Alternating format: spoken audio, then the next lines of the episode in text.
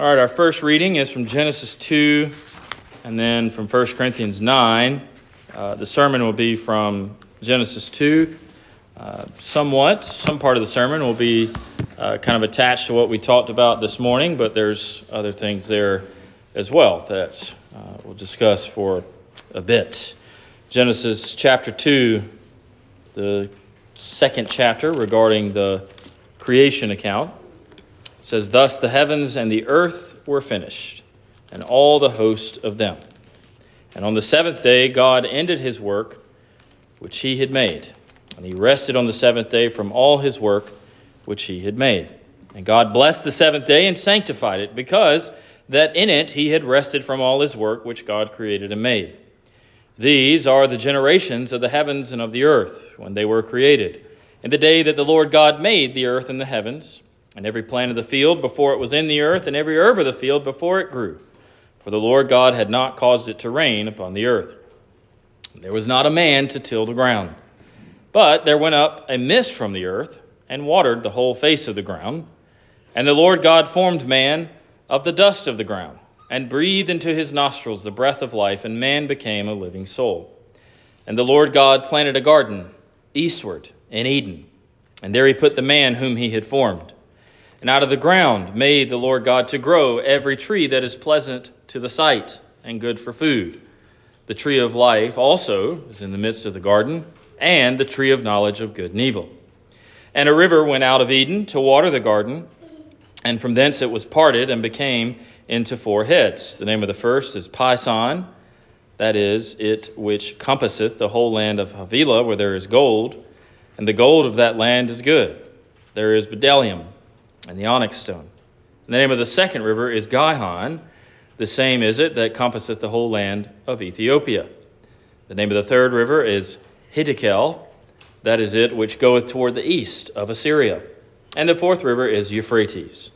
And the Lord God took the man and put him into the Garden of Eden to dress it and to keep it. And the Lord God commanded the man, saying, Of every tree of the garden thou mayest freely eat. But of the tree of the knowledge of good and evil, thou shalt not eat of it. For in the day that thou eatest thereof, thou shalt surely die. The Lord God said, It is not good that man should be alone. I will make him an help, meet for him. And out of the ground the Lord God formed every beast of the field, and every fowl of the air, and brought them unto Adam to see what he would call them. And whatsoever Adam called every living creature, that was the name thereof. And Adam gave names to all cattle, and to the fowl of the air, and to every beast of the field. But for Adam there was not found an help meet for him. And the Lord God caused a deep sleep to fall upon Adam, and he slept. And he took one of his ribs, and closed up the flesh instead thereof. And the rib which the Lord God had taken from man made he a woman, and brought her unto the man. And Adam said, This is now bone of my bones and flesh of my flesh. She shall be called woman, because she was taken out of man. Therefore shall a man leave his father and his mother, and shall cleave unto his wife, and they shall be one flesh. They were both naked, the man and his wife, and were not ashamed. Amen. And 1 Corinthians 9. Am I not an apostle? Am I not free? Have I not seen Jesus Christ our Lord? Are not ye my work in the Lord? If I be not an apostle unto others, yet doubtless I am to you. For the seal of mine apostleship are ye and the Lord. Mine answer to them that do examine me is this Have we not power to eat and to drink? Have we not power to lead about a sister, a wife, as well as other apostles, and as the brethren of the Lord, and Cephas? Or I only, and Barnabas? Have not we power to forbear working? Who goeth a warfare any time? At his own charges? Who planteth a vineyard, and eateth not of the fruit thereof?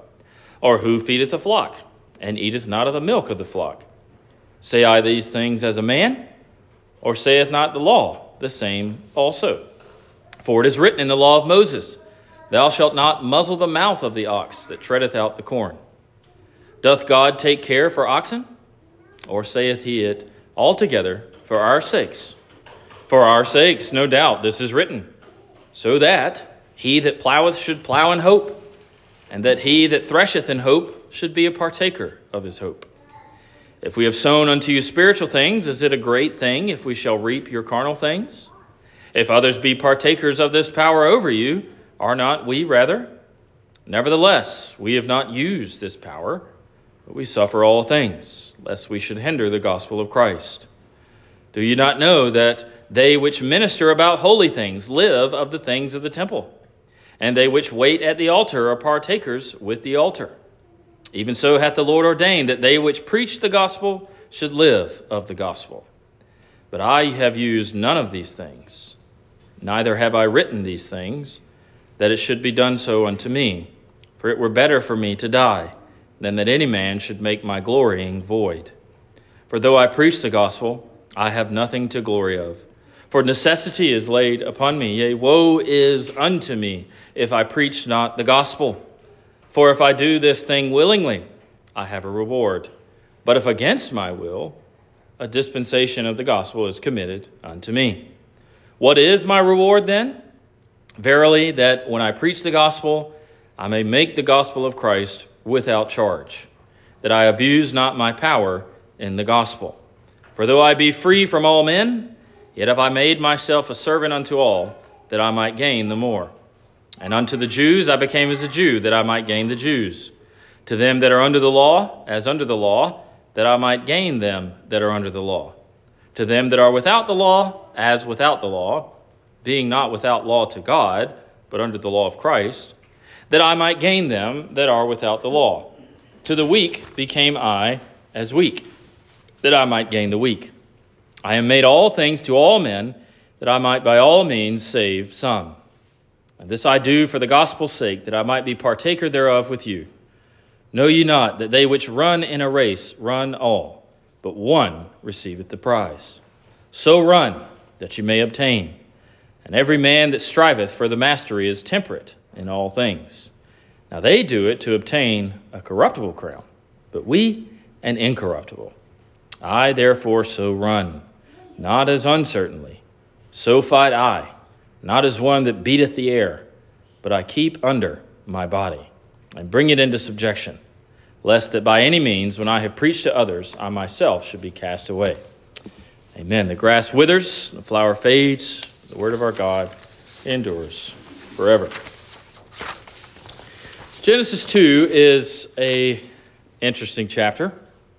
Um, there's a sense in which Genesis 2, verses 1 to 3, goes with chapter 1 in a way that it doesn't go with the rest of chapter 2 because it records the completion of what we might call the God alone act of creation. You see, the seventh day is where we start at the beginning of Genesis 2. Children, you know about the creation week, how it had seven days. But the seventh day of creation might more properly be called the seventh day of the week of creation because there is no work of creation that is performed on the seventh day. The finishing of creation happened, we are told, and that finishing is described in a certain way. It's described by God doing three things resting, blessing, and sanctifying the seventh day. Unless you be in the dark about what it means for God to bless the seventh day and sanctify it, there's one of those three acts, as it were, that kind of stands alone by itself, and it is pointed out as the thing which sanctifies the seventh day. It is because he rested. God rested on the seventh day, and by this, the text says, he sanctified it. What a thought to ponder. The Holy Ghost, through the pen of Moses, tells you that God's rest from all his work is what sanctified that day. It sanctified it above all the other days, even though God had worked on those days. And one of the ways that we imitate God is by doing the very same thing. We're called to be imitators of God all over the scriptures, are we not? The Sabbath day, when it's addressed in the Ten Commandments, begins with the word remember. And most argue that this is placed in that commandment alone because we're supposed to think about something that happened before the giving of the Ten Commandments. We're to remember that God has sanctified the seventh day in creation. But in remembering the Sabbath day, we remember the act of God on the Sabbath or the seventh day. That act was resting. His resting sanctified it. Your resting from your six days of work on the Christian Sabbath, Sunday, sanctifies it as well. Now, with the week finished, as it were, through chapter 2, verses 1 to 3, the Holy Ghost moves us to consider something that's phrased a bit like the beginning of Matthew's gospel, or like what is given in Luke's gospel when you're given a genealogy. We're told these are the generations of the heavens and of the earth when they were created. You see, this work of God, this work of creation, is so momentous, it needs its own genealogy, for that is the term that generations means. The heavens and the earth are said to have lacked something in the text that we read. The heavens and the earth were formed by God, they were created by the word of his power, just as we know they are sustained by the word of his power. But they are said in our text to have lacked something. And that something that was not, that something is something that's made on the sixth day. So after the fifth day, the earth was still lacking in some sense. And what does chapter 2 tell us it lacked? It lacked a man to till the ground. There was mist coming up from the ground, so there was no rain yet. It's almost like God is saying, I was providing for the ground with this, but there needed to be more. This is how God watered the ground prior to rain, as hard as that may be to fathom. Having created many things out of nothing, the Lord forms from the dust of the ground, we're told, and breathes into man's nostrils the breath of life. We're told that it is at this point that man became a living soul. I don't think the text is presented to us to make us think that there was necessarily any passage of time where Adam was made, and then later on, God's like, well, I guess I better complete him, so I'm going to give him uh, the breath of life. But we're told only after God has breathed this into Adam that he becomes a living soul, unlike the cattle, unlike the fowls of the air, unlike the beasts in the sea. It is the breath of God that brings Adam to this place. He was not a living soul at his initial formation, if we could speak that way, but after his formation and then his having God breathe into his nostrils, he became a living soul. We're told in chapter 2 that the Lord creates, he created all those things in the first five days. On the sixth day, we're told that He forms, for He formed a man from the dust of the ground. And then we're told something else in chapter 2. Not only does God create, not only does God form, but God plants. He planted a garden eastward in Eden.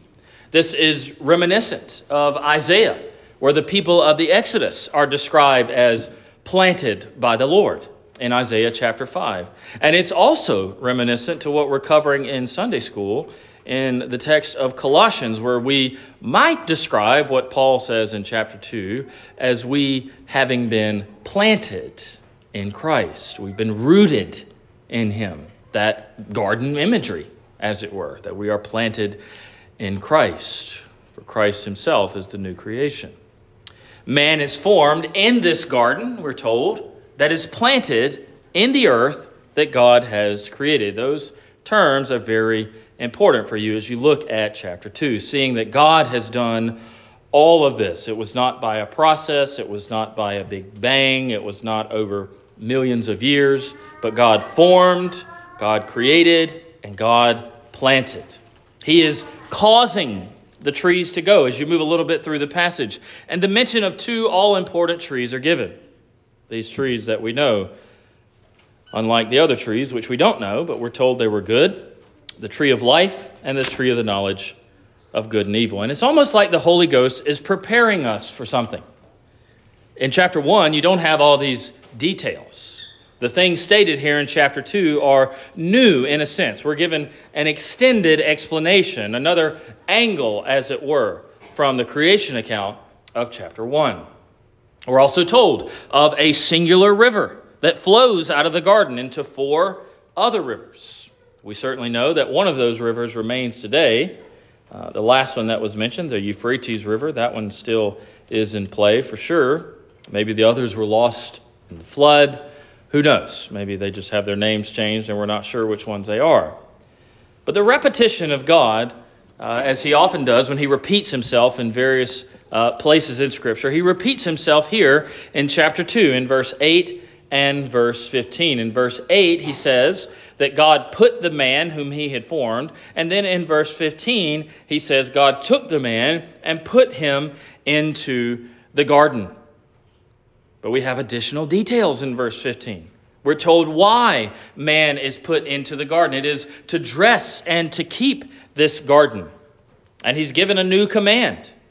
Now, we don't really know the chronology of this command uh, as compared to those that were given at the end of chapter 1, the, the dominion mandate, as it's called, to take dominion over all things, to multiply and be fruitful, and all that's given there. But we know that this is one that hasn't been stated yet as it relates to the trees in the garden. This is the creation account, though, told from another angle. And the reason God puts Adam in the garden, he says, is to dress it and to keep it. And there's a tremendous implication there. The earth was not meant to remain as it was. This tells us about Adam's work, but it also informs us about ours. We're given to the earth. Indeed, as I'll point out in just a moment, we're actually made from the earth. The earth is within man, in a sense, man being formed from the dust of the ground. But in our work, we are uh, given the earth to bring it to maturity, to bring out what God has already placed in the things which He has made. The earth is not to remain as it is, we're to draw its use out that God has planted within it. There is a to use a technical term, a potentiality in all things that God has made. In all our relations, there is potentiality that we're to ooze out of, to press, as it were, or to use a word from Christ's teaching in the Gospels, to bring forth a harvest. But there's more. Just as the garden was alone in some sense, there's another um, person, or there is a person that is mentioned as being alone in this chapter. And it's not that God was insufficient for Adam, it's that God was not going to do the work himself that he had given Adam to do. Adam was alone. Even through the parade of animals that passes before him, there is not a helper suitable for Adam. You see, children, this teaches us about the control of God over even the animals, that he could cause them to pass before Adam so Adam could name them. I heard it argued recently about this uh, text where the animals pass before Adam and this declaration that it's not good for Adam to be alone. Notice that that comes first, right? We're told that it was not good for man to be alone in verse 18. I'm going to make him a helper, meet for him, appropriate for him, conditioned to him. And then after that statement is made, then the animals pass before Adam. Why is this order given? Well, the argument I heard was that this passing before Adam of the animals was meant to create a longing in him, to show that nothing that God had made at that point was able to meet that need that God had created him with. Not only was God not insufficient, but we could say that Adam was created with an insufficiency in himself, a uh, desire in him. It's almost like a disappointment to Adam that there was not one suitable to help him in the way that he needed to be helped. Adam was brought to this realization that man cannot go at his life alone. And the Lord, in a gracious act indeed, don't ever doubt that uh, there was not or don't ever doubt the presence of grace, even in what we call the covenant of works. The Lord, in a gracious act indeed, delivers this helper to Adam.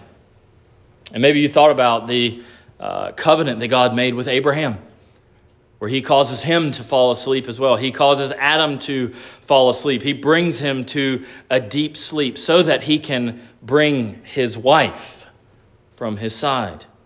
And there's tremendous imagery of the cross of Christ here as well, isn't it?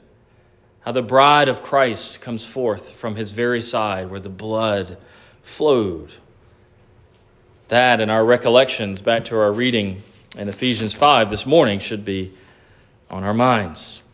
But Adam receives this gift from God, this woman, and he, he breaks out, and this is poetic language where to indicate that there's kind of like a change in speech to show that Adam is rejoicing, that he's speaking with glory in his heart, that he's been given a helper. This is now bone of my bones, not like the animals, and flesh of my flesh, not like the animals.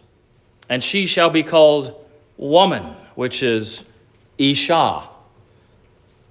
She's a she man. Adam names her himself, God gives him this privilege because she was taken out of man, man being simply an Ish. And because of this truth, Moses tells us, because Moses wrote Genesis, that we know that a man shall leave his father and his mother, cleaving to his wife, and they shall become one flesh. I want to read a couple things from Matthew Henry before I close. He speaks about Adam and then he speaks about Eve. He says, From God, as his father, Adam received her. In Luke's genealogy, Adam is called the Son of God. This is now bone of my bone. Adam means to say, Now I have what I wanted, and which all the creatures could not furnish me with, a help given for me. Henry says about this God's gift to us are to be received with a humble, thankful acknowledgement of his wisdom in suiting them to us, just as Adam received Eve, and to see them as his favor being bestowed upon us. And then when he speaks of Eve, he talks about marriage for a second, and then he talks about Eve. Marriage is honorable. But this surely was the most honorable marriage that ever was, in which God Himself had all along an immediate hand. Marriages, they say, as Ephesians 5 says, and we talked about this morning, marriages are made in heaven. We are sure this was for the man, the woman, the match. They were all God's own work. He, by his power, made them both, and now, by his ordinance, made them one. This was a marriage made in perfect innocency, and so was never any marriage since. And he says of the woman, God, as her father, brought the woman to the man as his second self and a help meet for him. When he had made her, he did not leave her to her own disposal. No, she was his child, and she must not marry without his consent. You see, the truth is that man is of the earth, not in a negative sense, but it shows man's place, that his work is to be upon the earth. Paul picks up on this in uh, 1 Corinthians 15, in what I believe is one of the most complicated chapters in all of Scripture. But when he talks about our resurrection bodies at the end of 1 Corinthians 15, he compares that which we have, starting at verse 47. He says, The first man, Adam, is of the earth, he's earthy. But the second man is the Lord from heaven. As is the earthy, so Paul says, such are they also that are earthy. And as is the heavenly, such are they also that are heavenly. Now I say this, brethren, that flesh and blood cannot inherit the kingdom of God neither doth corruption inherit incorruption. And he speaks of the fact that we will inherit this spiritual body, speaking of Christ, that that intention was indeed there all along, that God built not just a desire in Adam for a helper, but a desire in Adam for a higher life, which is reflected. He says, The first man, Adam, was made a living soul and the last Adam, the last man, was made a quickening Spirit. So, this creation account ultimately, which we kind of, we of course still live within, gives way to the heavenly life that comes, where the spiritual man will reign as the one who has completed all this work of God and fills us with his Spirit to bring it to completion. Amen. Let us pray. Our Lord and our God, we